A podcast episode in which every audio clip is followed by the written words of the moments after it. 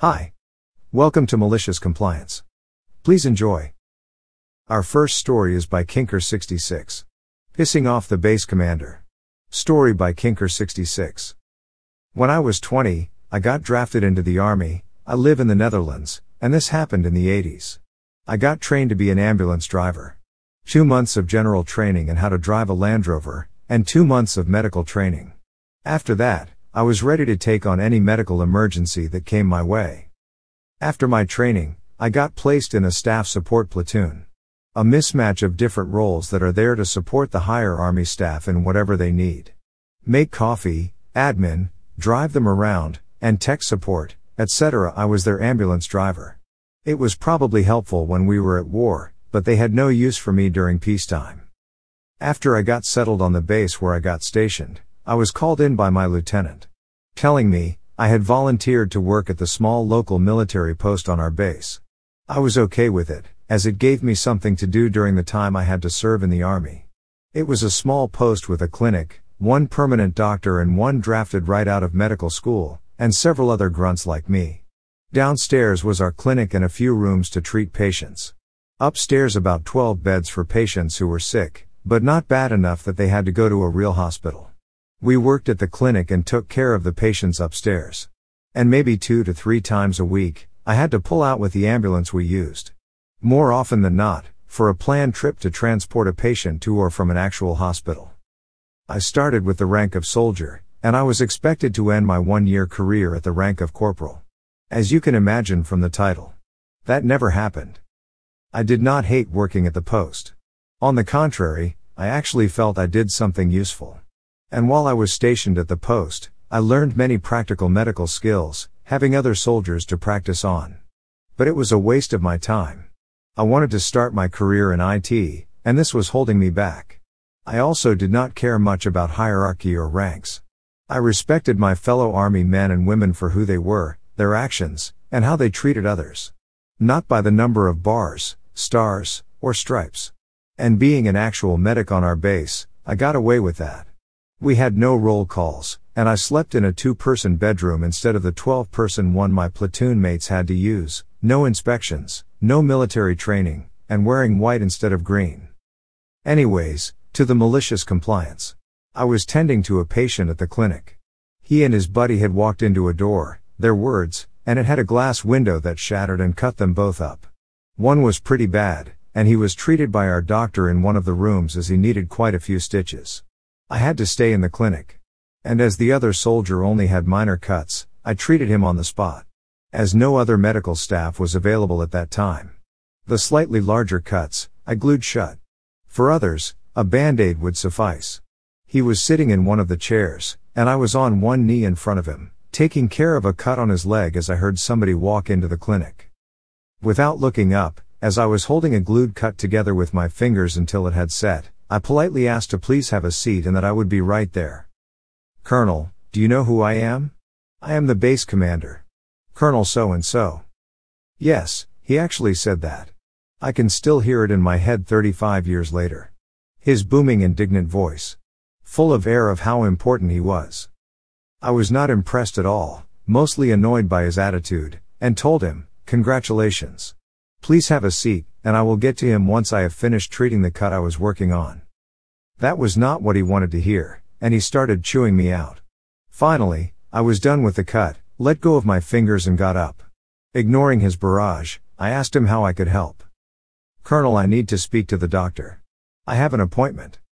Okay, not an emergency.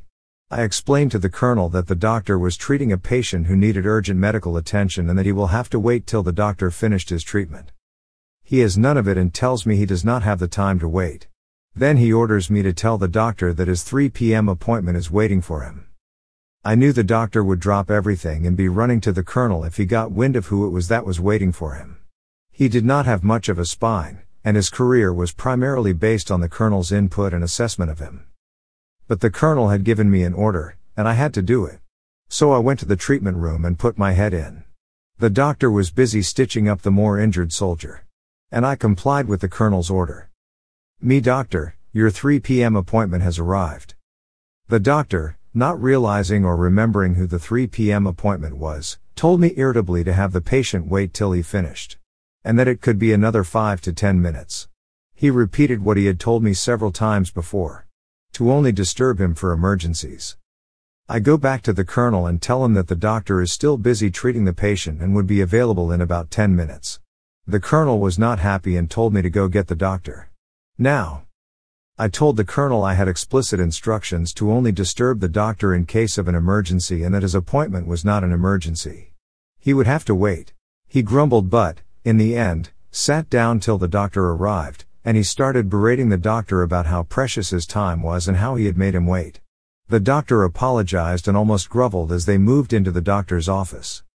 I had to go upstairs for something, and the colonel had already left after I got down. I did get a good ear washing from the doctor telling me I should have mentioned to him that it was the colonel who was waiting for him. I argued that it should not matter who was waiting if he was treating a patient who was bleeding all over the place. And that he told me himself that he could only be disturbed for emergencies. I never got that promotion to corporal or even soldier first class. Still worth it. Our next story is by Deleted. Karen Boss desperately needed my uniform back the next day, no excuses, story by Deleted. Okay, so, a little backstory first. I am a 20 years old college student full time and doing 23 plus hours a week on top of classes to make ends meet. I live paycheck to paycheck and have a car I am slash was paying off. I used to work at a McDonald's in my hometown, but since I moved to live on campus, which was 45 minutes away from my old job, and I wasn't willing to make the commute. So I decided to apply, and got accepted, to a small sandwich shop 10 minutes from my college, which was a blessing.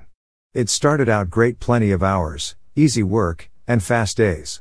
Till the old manager decided to switch stores. The new manager was one of the biggest Karens you have ever met. Like bad, and when I say bad, I really mean it. She completely changed the procedures and made things so much worse.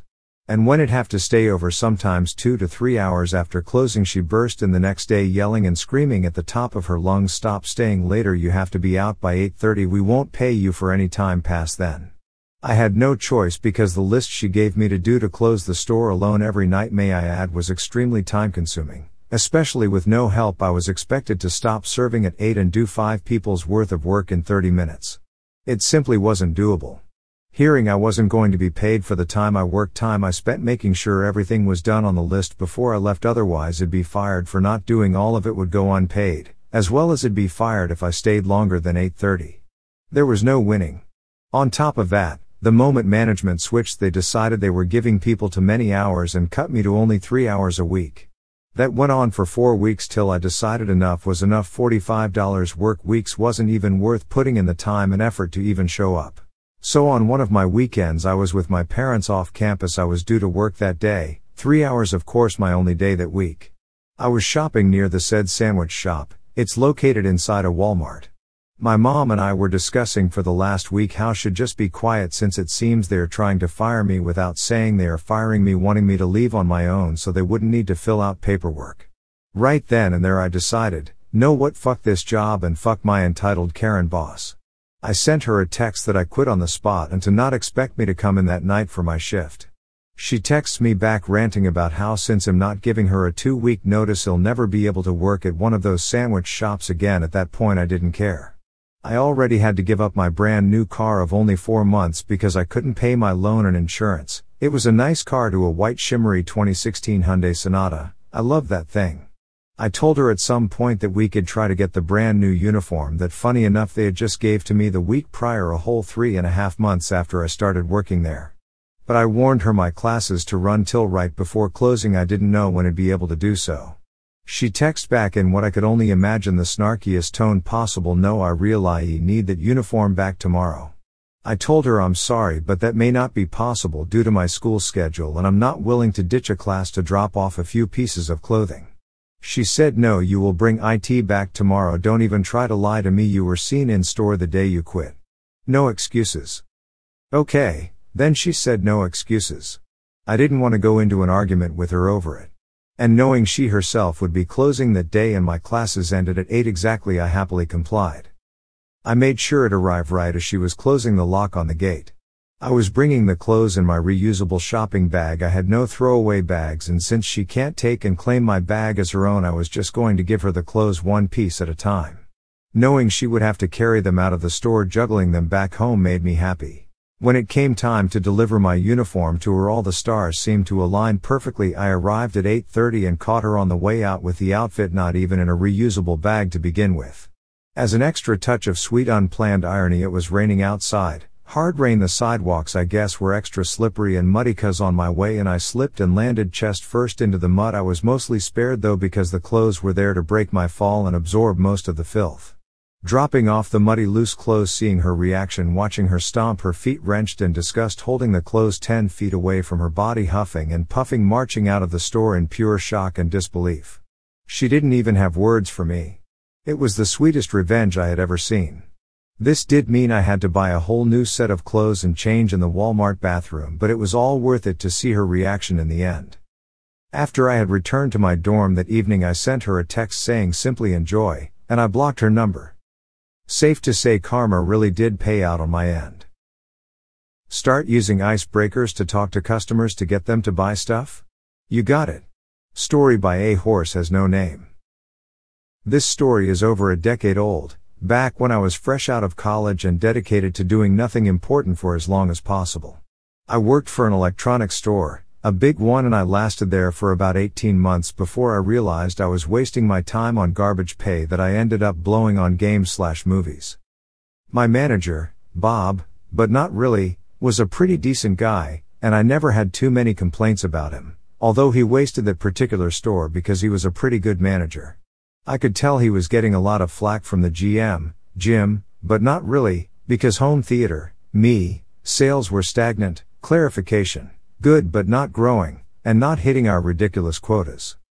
I worked in the mornings until afternoons when there were maybe 10 people visiting the department in total, and you could tell that 8 of them were just watching TV waiting for their spouse's cell phone plan to be activated. Unfortunately, since there was so little foot traffic, management's decision was to drill into us how to use every marketing slash customer manipulation tactic to encourage people to buy things.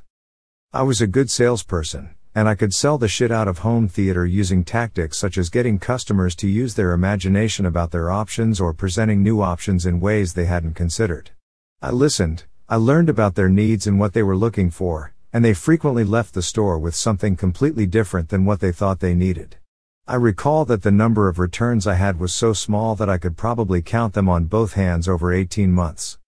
I, however, was completely fucking disinterested in marketing tactics, sales tactics, or manipulating customers for upsales.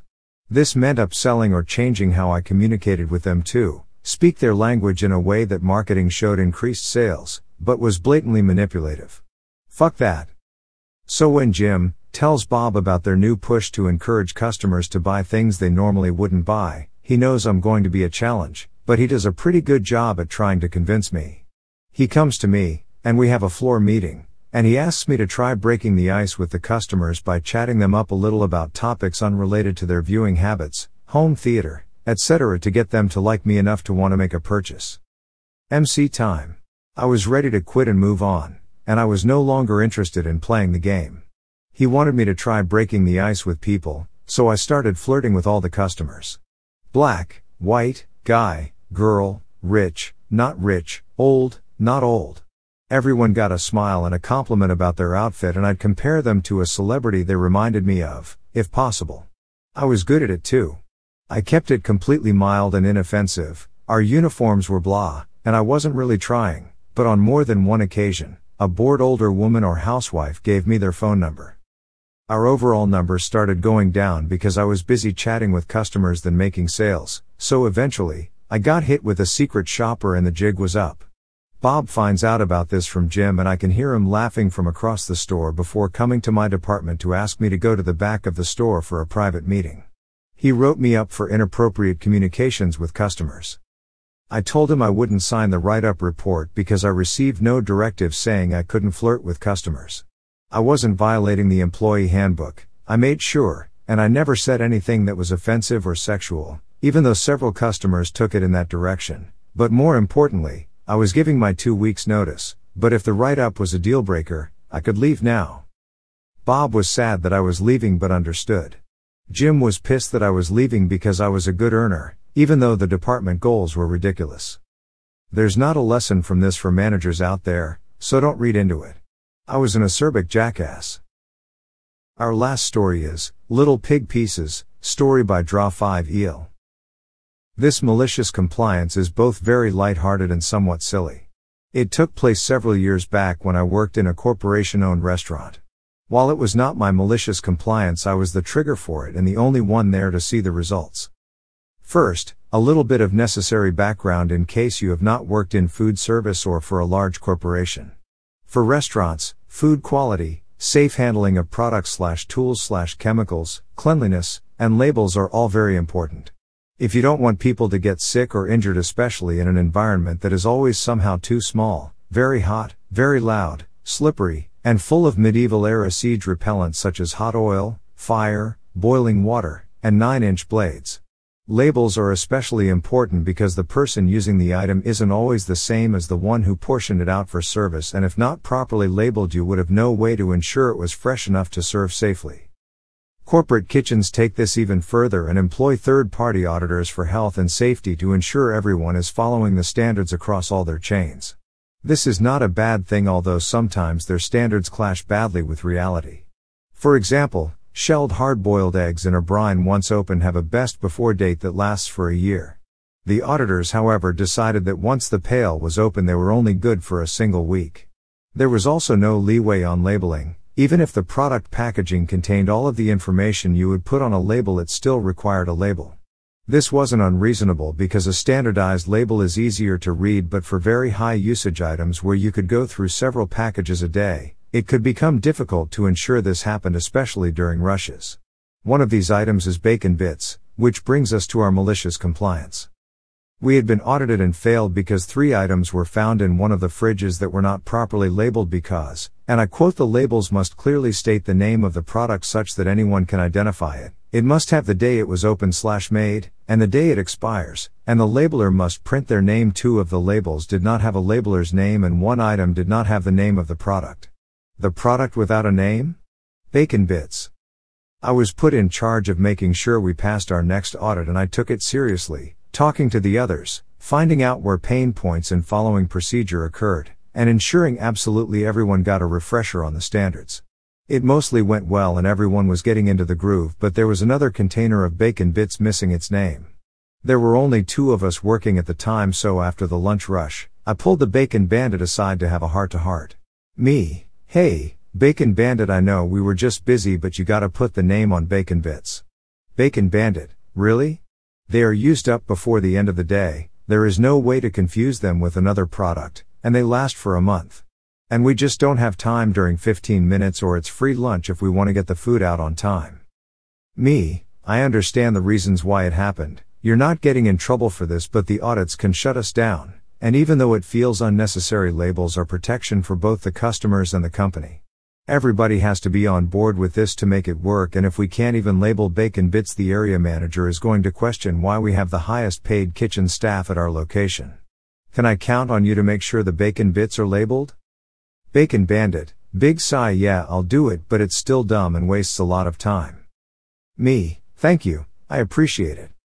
A few days later, it's a particularly soggy day, and lo and beholds, the auditor shows up for their surprise inspection right in the middle of the lunch rush. I'm by myself on the line, so I'm only half able to keep tabs on them while putting out orders. They seem happy with things so far, and just as the lunch rush is ending, they enter the main fridge where dwell the bacon bits. The auditor is in there for a long time.